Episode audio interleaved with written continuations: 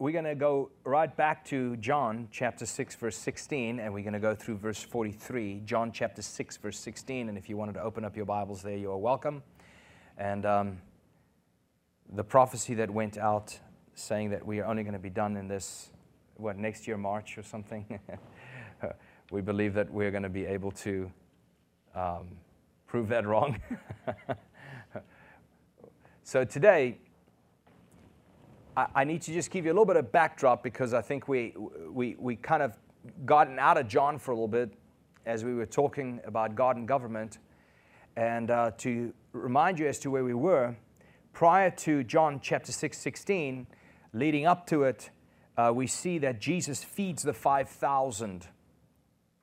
And this feeding of the 5,000 is reminiscent of the children of Israel being fed in the desert with manna from heaven. And uh, this miracle Jesus performed in multiplying the bread is to affirm that Jesus is, in fact, the fulfillment of the Old Testament types and shadows.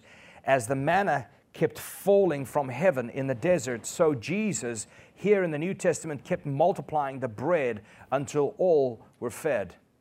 So here, Jesus is, is the fulfillment of the type of manna from heaven. So it's affirming that, and it also affirms that Jesus is, in fact, the greater Moses.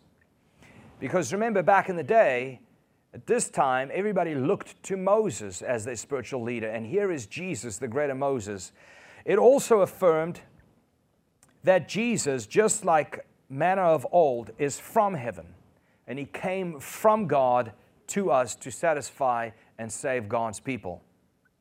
So, uh, with that backdrop in mind, let's continue allowing the scriptures to speak to us chronologically as we read through, starting with John 6 16. It says, When evening came, his disciples went down to, take, to the lake, where they got into a boat and set off across the lake for Capernaum. But now it was dark, and Jesus had not yet joined them. A strong wind was blowing, and the waters grew rough.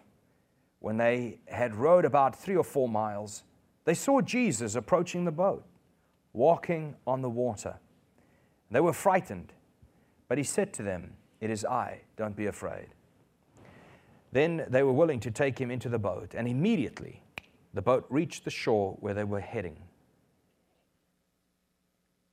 Here we see Jesus walking on the water, and as he does, this is a fulfillment of an Old Testament type and shadow. And we will cover this in a few minutes. Verse 22 The next day, the crowd that had stayed on the opposite side of the shore, lake, uh, uh, opposite, opposite shore of the lake, realized that only one boat had been there, and that Jesus had not entered it with his disciples, but they had gone away alone. Then some boats from, the, from Tiberias landed near the place where the people had eaten bread after the Lord had given thanks. Verse 24 Once the crowd realized that neither Jesus nor his disciples were there, they got into the boats and went to Capernaum in search of Jesus. Now, in this next portion of John, uh, Jesus identifies and judges those who follow him for all the wrong reasons. How many of you believe that that is what we see in the world today? An entire Christianity where a large portion of it following Christ for all the wrong reasons. And here Jesus addresses it. Verse 25 When they found him on the other side of the lake, they asked him, Rabbi, when did you get here? Jesus answered, Very, very truly, I tell you, you are looking at me, not because you saw the signs, or you're looking for me, not because you saw the signs I performed, but because you ate the loaves and had your fill. Do not work for food that spoils but for food that endures to eternal life, which is the Son of Man, which the Son of Man will give you. For on him God the Father has placed his seal of approval. You see, these very same people saw Jesus the day before. They saw him feeding the multitudes. And now, here they are again looking for Jesus. They got something from him back then, and here they are again today looking for him. Jesus points out the fact that they are not true disciples because they are only following him for what they can get from him and not because of who he is. many people worship God because they find a benefit in it and they don't worship Him for who He is. You see, the miracles that took place in His ministry were for a very, very important purpose. Today, we think God heals people because, he, because it's not nice to have pain. We think that that's why God does something for someone. But really, when God heals somebody, it's really a picture of what He's doing for the whole person. And it validates Him, secondly, as to who He is. All the miracles that took place in Jesus' life and all the miracles that took place with the, by the hands of the apostles were to validate them that they were from God. So, Jesus points out the fact that they are not true disciples because they came looking for what the miracles could provide instead of seeing what the miracles came to say, which was, This is the Messiah. See, the miracles that took place in his ministry were for that purpose of validating him. Now, many people are very familiar with the miracles of Jesus today. We read about them, we tell, tell our kids the stories about all these miracles, and in the same way, in our day and age, community churches oftentimes fill their seats with people who are only looking for what they can get from the community that they're part of. Now, I'm very pro church community, and uh, I believe God has placed it in our hearts to build a church community, an ark, a haven, a family where people with similar views, similar worldviews, similar beliefs can come together and worship God as we unite around truth. Now, I believe that that is a result of what truth does. When truth is preached, when truth is spoken, people who believe that truth, see that truth, want to live that truth, and submit to that truth all gather together. So, truth has to be the central portion of the very thing that unites us. We gather around not a personality, we gather around not entertainment, we gather around not convenience, we gather around a truth, right? And oftentimes, gathering around that truth is costly, but we want to do it because we believe that we live for that truth. It's God's truth. However, in the same way that God creates community around a truth, we see very oftentimes that communities are created outside of truth. Communities are now created around other things, and it's called church. For instance, the church at large today, we see what we call spiritual hobnobbers. Ever heard that term? spiritual hobnobbers. when these types of people they congregate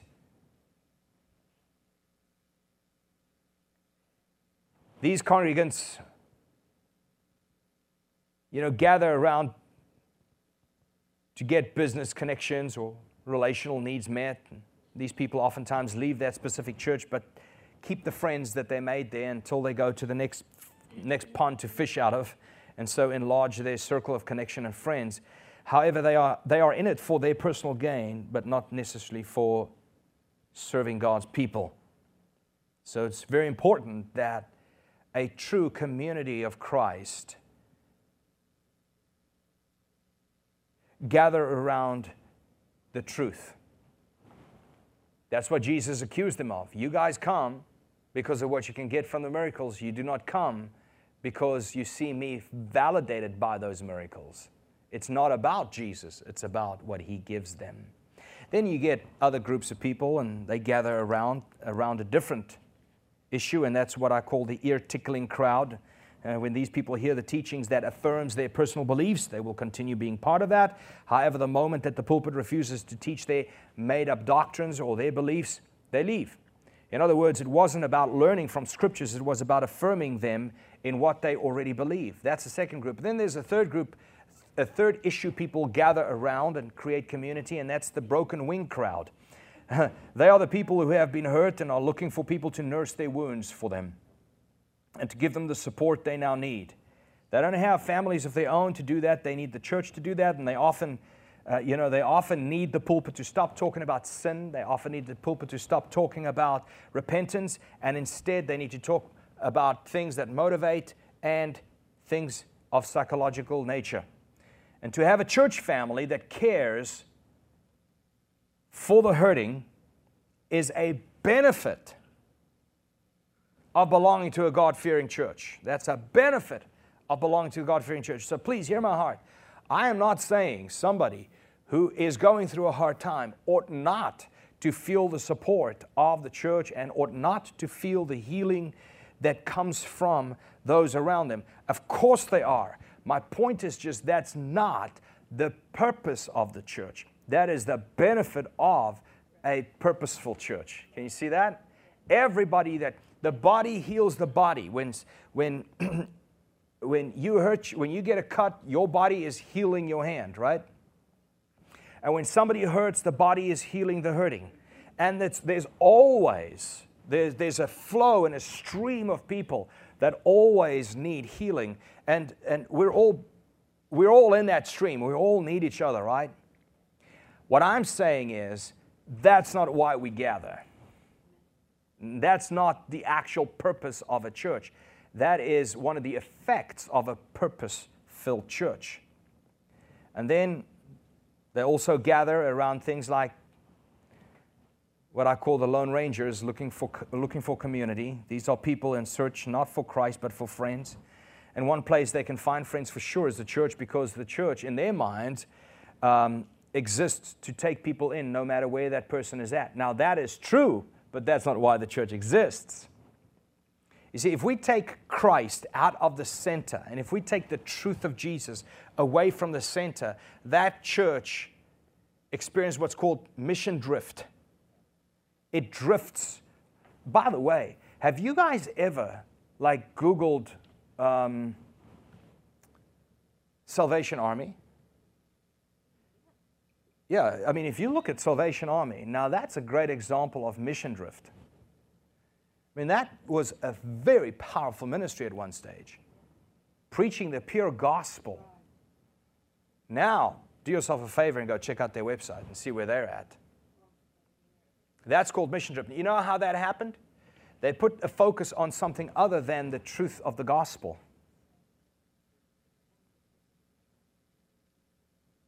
They put their focus upon helping people, and that's fine. But it ought to be a benefit of the gospel, the truth of the Word of God. So, to have a church family where there are many strong friendships is a result of a God fearing church, but it should never be the purpose of that God fearing church. Christ is our purpose, even if all of our friends leave us. I'll say this, you, you know, this is so important. I don't think you might realize how important this is, but do you realize that every one of the things I'm mentioning to you right now is going to become a test to every single one of us? There's not a person who's going to come to Christ who is not going to be offended by fellow brothers and sisters in one way or another. Every one of us are. But the only possible way a person gets past those offenses is if those things that they're offended over wasn't why they came here in the first place. If you gather around the very truth of the Word of God, if that is the reason why, it's easy to get past all these other disappointments that, that, that come your way, or these temptations that come your way, or these tests and trials that come your way. So it's very, very important for us to to take the cobwebs away, and say the cobwebs of spiritual, spiritual hobnobbers and the cobwebs of ear tickling and the cobwebs of, you know, broken, the broken wing crowd or the Lone Ranger crowd. Like, all right, you know, I am actually here for a different reason. I'm here to worship God with others who have gathered around the same truths. We gather around the same truths. Then there's the virtual signal, virtual signaling crowd, and those are the people who feel like they need to be part of a church that's that's um, you know more like, I would say, Salvation Army, where they just do a lot for the hungry and for the homeless and for the. And I'm not saying that the church shouldn't be doing that. I'm just saying that's not the purpose. We don't exist for that reason, right? And my, it is my goal to help us look at what Jesus is saying here. And is saying, look, you guys have gone through great extents. You guys have crossed the waters to follow me. This is day two, you following me. Yesterday, you spent the entire day with me. Today, you crossed the waters, and there was, you know, you, you've been searching and searching for me, and here you are again looking for me. And I'm telling you, you are here for the wrong reason, Jesus is saying. Those miracles that you come for, those are only to affirm who I am. Don't gather around you just for what you can get, right? Gather around for who you can worship. That's what we are here for. See, here we see Jesus telling them.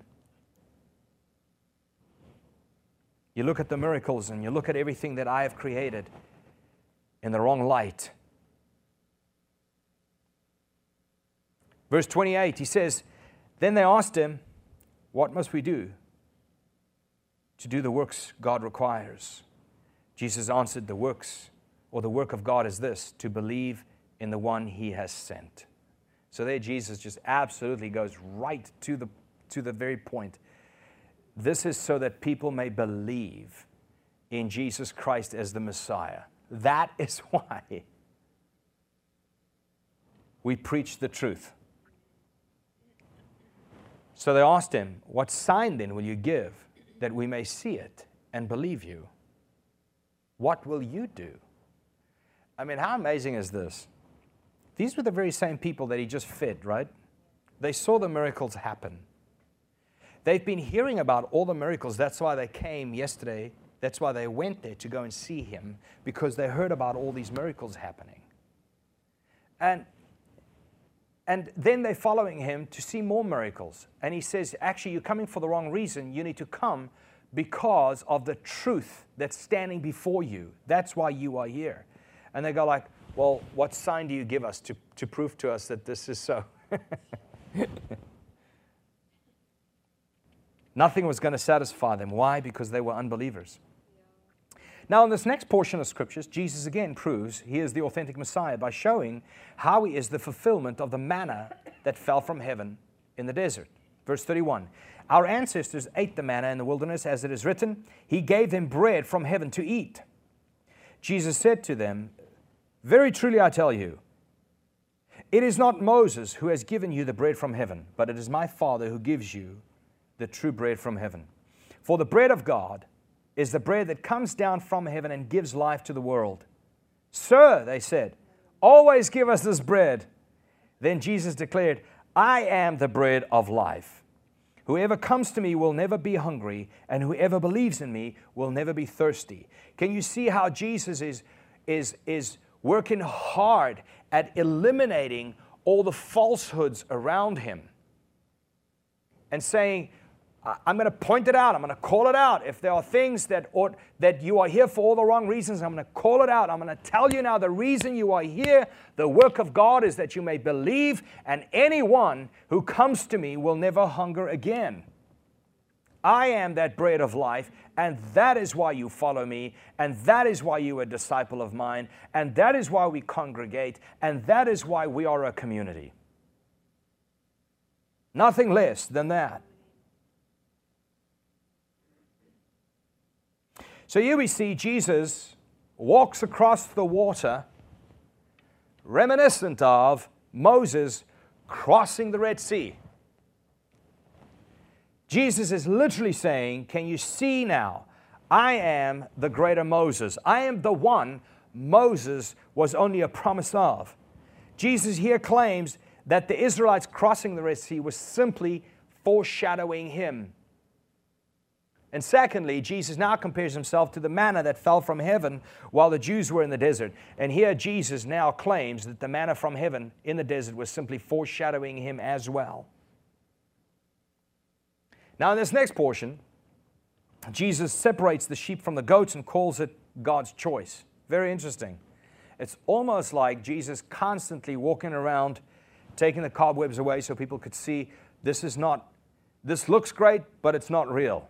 Why? Because it's, you guys are here for the wrong reason. And here is the right reason. I am the greater Moses. I am the one that is from heaven, from God to you. And this is what it's all about. Can everybody say Jesus? Jesus. It's about nothing other than that.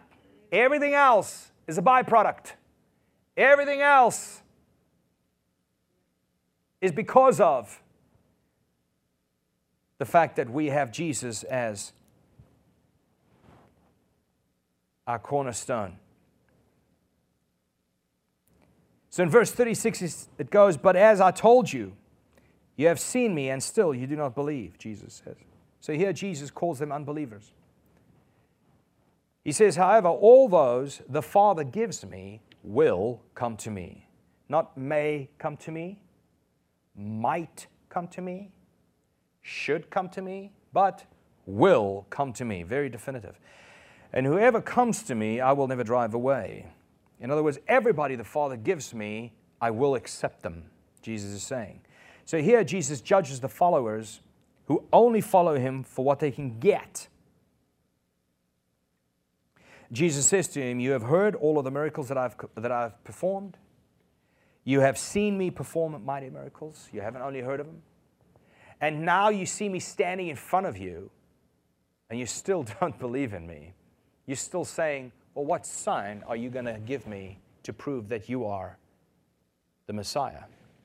However, in contrast to these unbelievers, those whom the Father has given Jesus, he says, will absolutely come to him.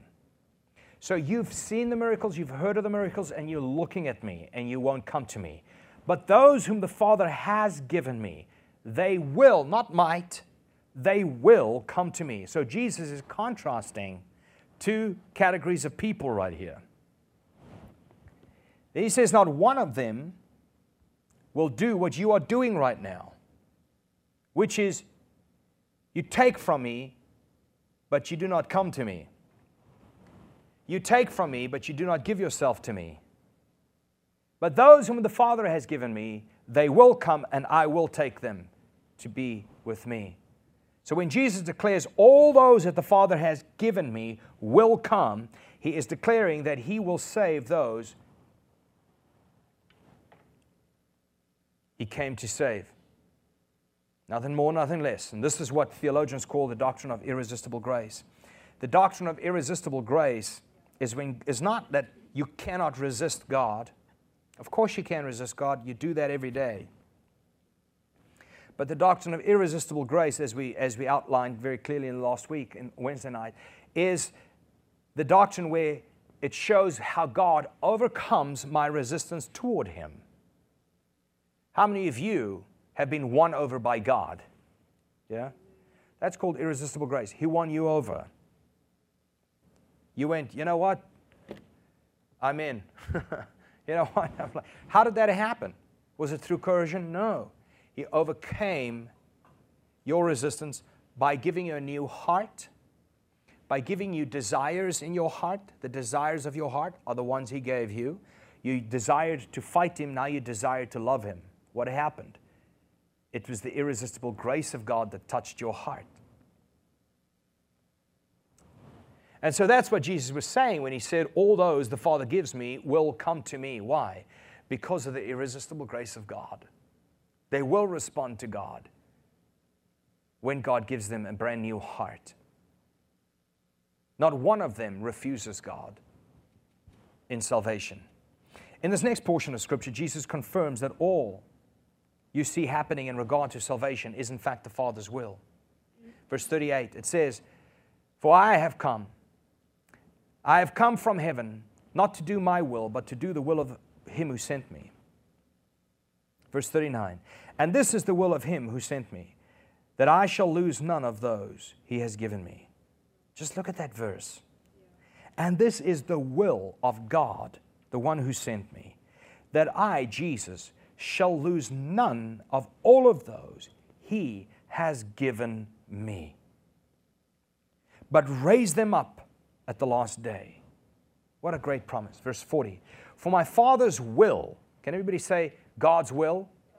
For my Father's will is that everyone who looks to the Son and believes in him shall have eternal life, and I will raise them up at the last day. You see, there's always so much confusion when it comes to God's will. And today we're going to end off with this portion right here God's will. God's will. One of the most asked questions, if not the most asked question, is how do I know that I am in God's will? How many of you have asked that question or you are asking that question right now? What is God's will for my life? Am I in God's will for my life? How can I get into God's will for my life? If that's you, quickly raise your hand. Yeah? It's always every one of our questions. And I do want to demystify, demystify this whole idea of the will of God. Because most people live in such, um, what would you say? Um, you know, they're never sure of, they're never sure of what they are doing because they're always wondering if that was the will of God for them. However, to demystify it is pretty simple to clear up because the will of God is to be viewed in three major categories. Three major categories. First, you have what is known as the sovereign will of God.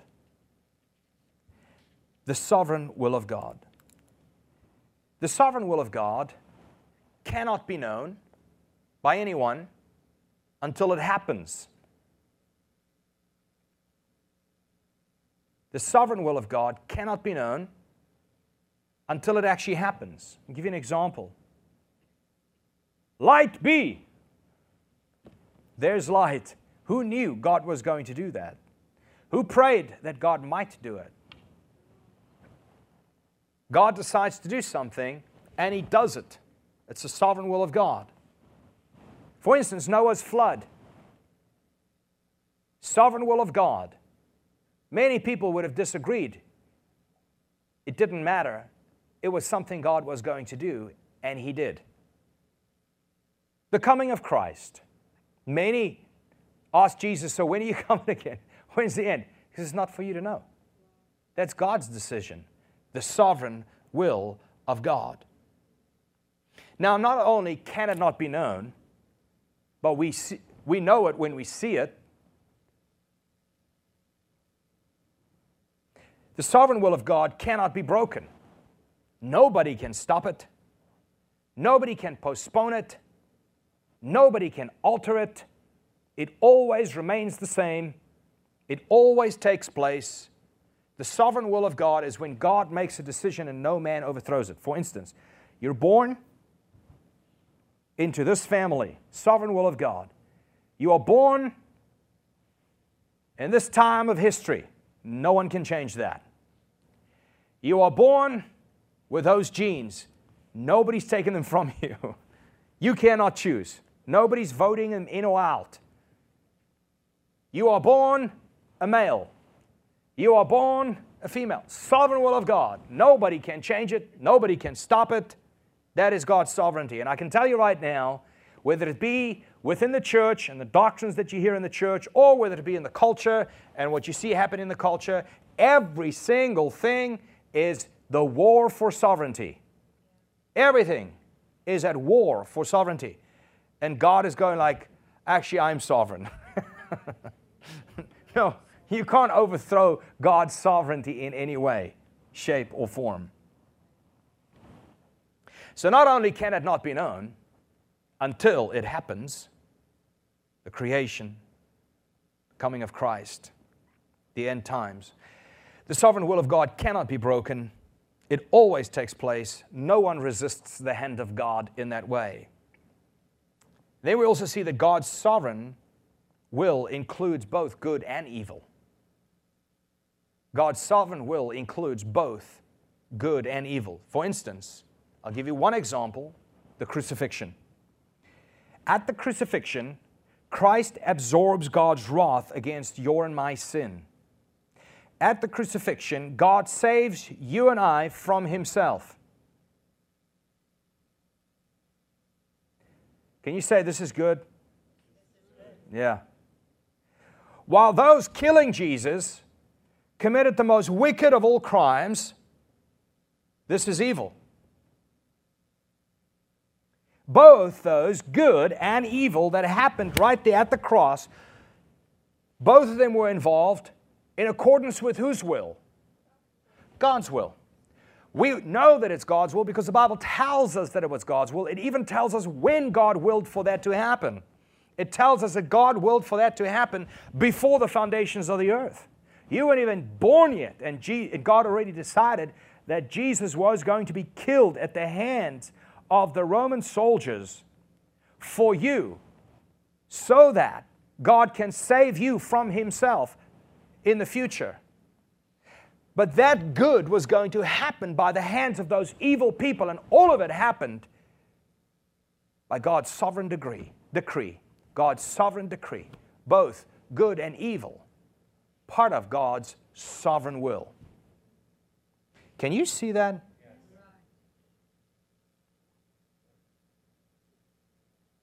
Now, most, most hate that because they can't see how God works all things Pilate, the Roman soldiers, the Sanhedrin, the Jewish leader, how God works all things for the good to those that are called according to his purposes. Those are the things God ordains and makes them work together so that his purposes are established. So we see that the sovereign will of God needs to be understood in order to understand the will of God for your life. That's why you rejoice in all things. Rejoice. Be thankful in all things. When you pray, you don't just you don't say to your friend like, "Hey, you know what? Let's let's pack up and let's go and let's go to the another to another state or another city and let's go and make some money." And James says, No. No, no, no. Why don't you pray, if it be your will? Because your sovereign will is not going to get overthrown. If I get to live, he says, if it be your will, I will live and go there tomorrow and build companies and make money.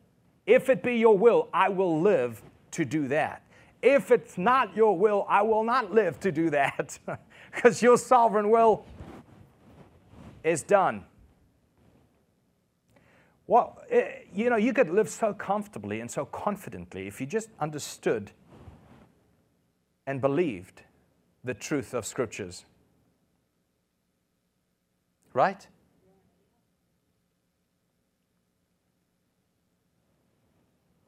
Cannot be known until it happens, cannot be broken, always takes place.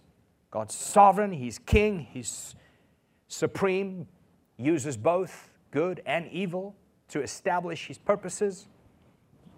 Then we have a second category of the will of God. The second category of the will of God is the moral will of God. The moral will of God. This will of God, how God expresses His will in a different way, like for instance, you express your will in a different way too. Certain things you demand, other things you hope for and wish for you ask for, certain things you're absolutely doing. I'm, I'm, I'm doing this right now. Other things, you express your will in different ways. God expresses His will in different ways. He has a second will. It's the moral will of God, which can be known. It should be known to all of us. Where is it? It's found in Scriptures. This is God's will for you, the will of God. That's what a testament is. The Old Testament and the New Testament, these are wills. Not only is it a promise left for you, but it's also God's will for you, for you. Now, this will, the moral will, doesn't always take place. God wills certain things for you, but it doesn't always happen. For instance, don't gossip. None of you have ever gossiped, so it's okay. Let's use something else. But none of us fulfill the moral law of God. That's why we've all sinned and we all fall short of the glory of God. This moral will is, as we study the Word of God, the Ten Commandments, we know don't steal, don't kill, don't defraud others, honor, and so forth. This will does not always take place. Now consider again the crucifixion. The same example we used for the first, for the sovereign will of God, the crucifixion with Christ's death. God's sovereign will unfolds exactly just as He planned right at the time He planned for it to happen. And He planned it before the foundations of the earth. Think about that. Do you think about how God makes everything work just as He wills in His sovereign will, right at the time He's planned for it to happen. Jesus died on the Passover in Jerusalem. Can you imagine that? How timely. But here in the, model, in the moral will of God, we see that God's sovereign will unfolds with the crucifixion of Christ exactly as He planned it before the foundations of the earth, while at the same time, God's moral will is broken by those who killed Jesus. So His sovereign will is established while other people are breaking His moral will in order to establish His sovereign will. Won't get any more confusing than that. But God expresses His will in many different ways. Let me just tell you, those people, every single one of them, Judas included, will answer to God for every act that was wicked and evil. They will. Every single sin they committed is either going to be paid for in Christ or in hell. But God is not going to let anybody off the hook. You go like, but God planned it. God did sovereignly plan the crucifixion, but they chose to crucify Christ. God didn't coerce them into crucifying Christ. He just steps away, and evil always does what God knows it'll do. So here we see God's moral will established by means of men breaking his, excuse me, God's sovereign will is established in the crucifixion, while men are establishing it by breaking God's moral will. Interesting. So you want to know are you in the will of God, sovereign will? You couldn't do anything about it. Yes, you are. You are there. Say, I'm in the sovereign will of God. you couldn't change it, okay? So you might as well give thanks in the moment that you're standing in. Are you in the moral will of God? That's another question. For we've all fallen short of the glory of God. No, we are not fulfilling God's moral will completely. That's why Jesus came but we are being sanctified. The Bible talks about you were saved, past tense. Then the Bible talks about you are being saved, present tense. Then the Bible talks about you are, we will one day be saved. The Bible talks about you were saved in the term justification. You were justified. In the present, he says you are being sanctified. In the future, he says you will be glorified. Justified, sanctified, glorified. You are you were saved in the past, you are being saved in the present and you will be saved in the future and nobody can be saved in only one or two of those categories. Anybody who was justified in Christ because they gave their lives to Jesus, they were justified 2,000 years ago, are currently being sanctified. If somebody's not currently being sanctified, it means they were not, never really justified. And if you were justified, you are being sanctified, therefore you will be glorified. Make sense?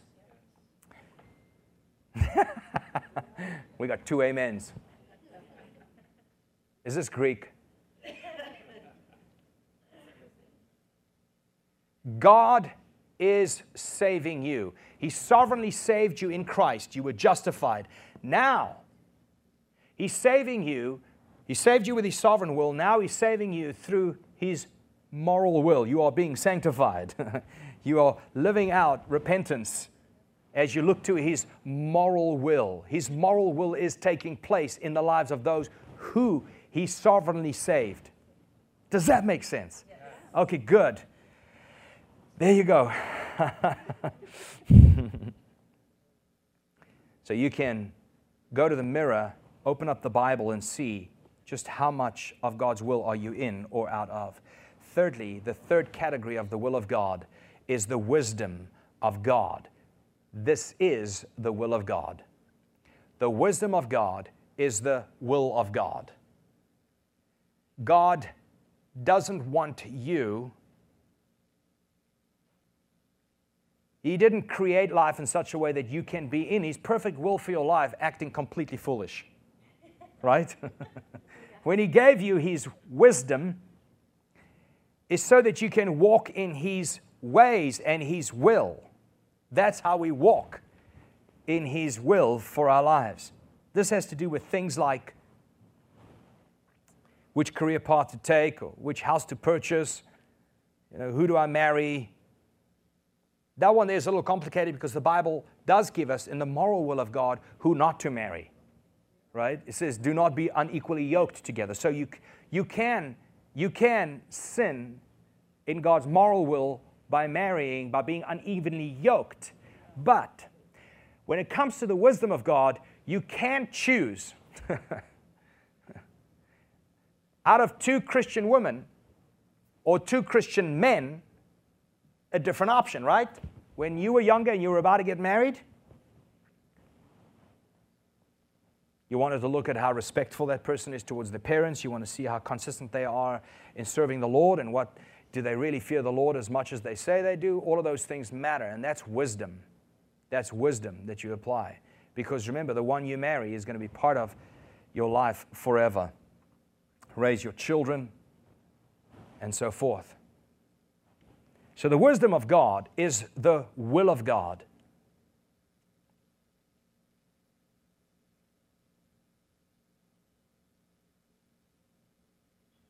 So, if you Need wisdom? The Bible says, ask God and He will give you wisdom. He will give you wisdom. So, the question that we want to end up here with today is in what category did Jesus refer to when he said in verse 39, And this is the will of God who sent me, that I shall lose none of those he has given me. This is the will of God who sent me. Is that the wisdom of God? No. Is that the moral will of God? No. This is Jesus he's speaking to. Is that the sovereign will of God? Yes. The only one left. And this is the sovereign will of him who sent me, that I shall lose none of all those he has given me. He's obviously claiming that the Father's will is that he will lose none of those that he's saving. So he's obviously referring to salvation and the sovereign will of God regarding salvation. Finally, verse 41. At this, the Jews they began to grumble about him becoming, uh, because he said, I am the bread that came down from heaven. They said, Is this not Jesus, the son of Joseph, whose father and mother we know? How can he now say, I came down from heaven? Jesus said, Stop grumbling among yourselves. No one can come to me unless the Father who sent me draws them. No one can come to me unless the Father who sent me draws them. In other words, humans have an inability to come to Christ unless and until God the Father draws them. How? Through His irresistible grace. Amen. Let's pray. Father, today I pray, God that as we look to the book of John to understand you better, we know, God, that Jesus is the greater Moses, walking across the water, fulfilling the whole picture that we saw as Moses led the children of Israel through the, through the Red Sea. Jesus is the fulfillment of the manna that fell from heaven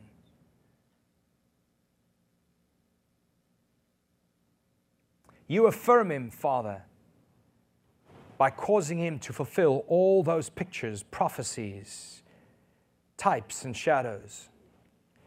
But as Jesus also drew lines and said, Only follow me for the right reasons, not for the wrong ones. Lord, we take inventory in our hearts. We see God. We gather around a truth, and that is the truth of Scriptures. That is the truth of Jesus Christ. That is the truth of the Lamb slain.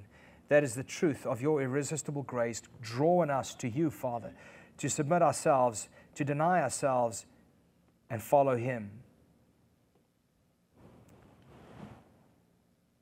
And Father, we thank you so much for teaching us today from John about your will, how you are sovereign, but that you also have a moral will which is to be known and to be obeyed. And then finally, Father, I pray for your wisdom, that we may be filled with your wisdom, so that we may become fruitful in this life.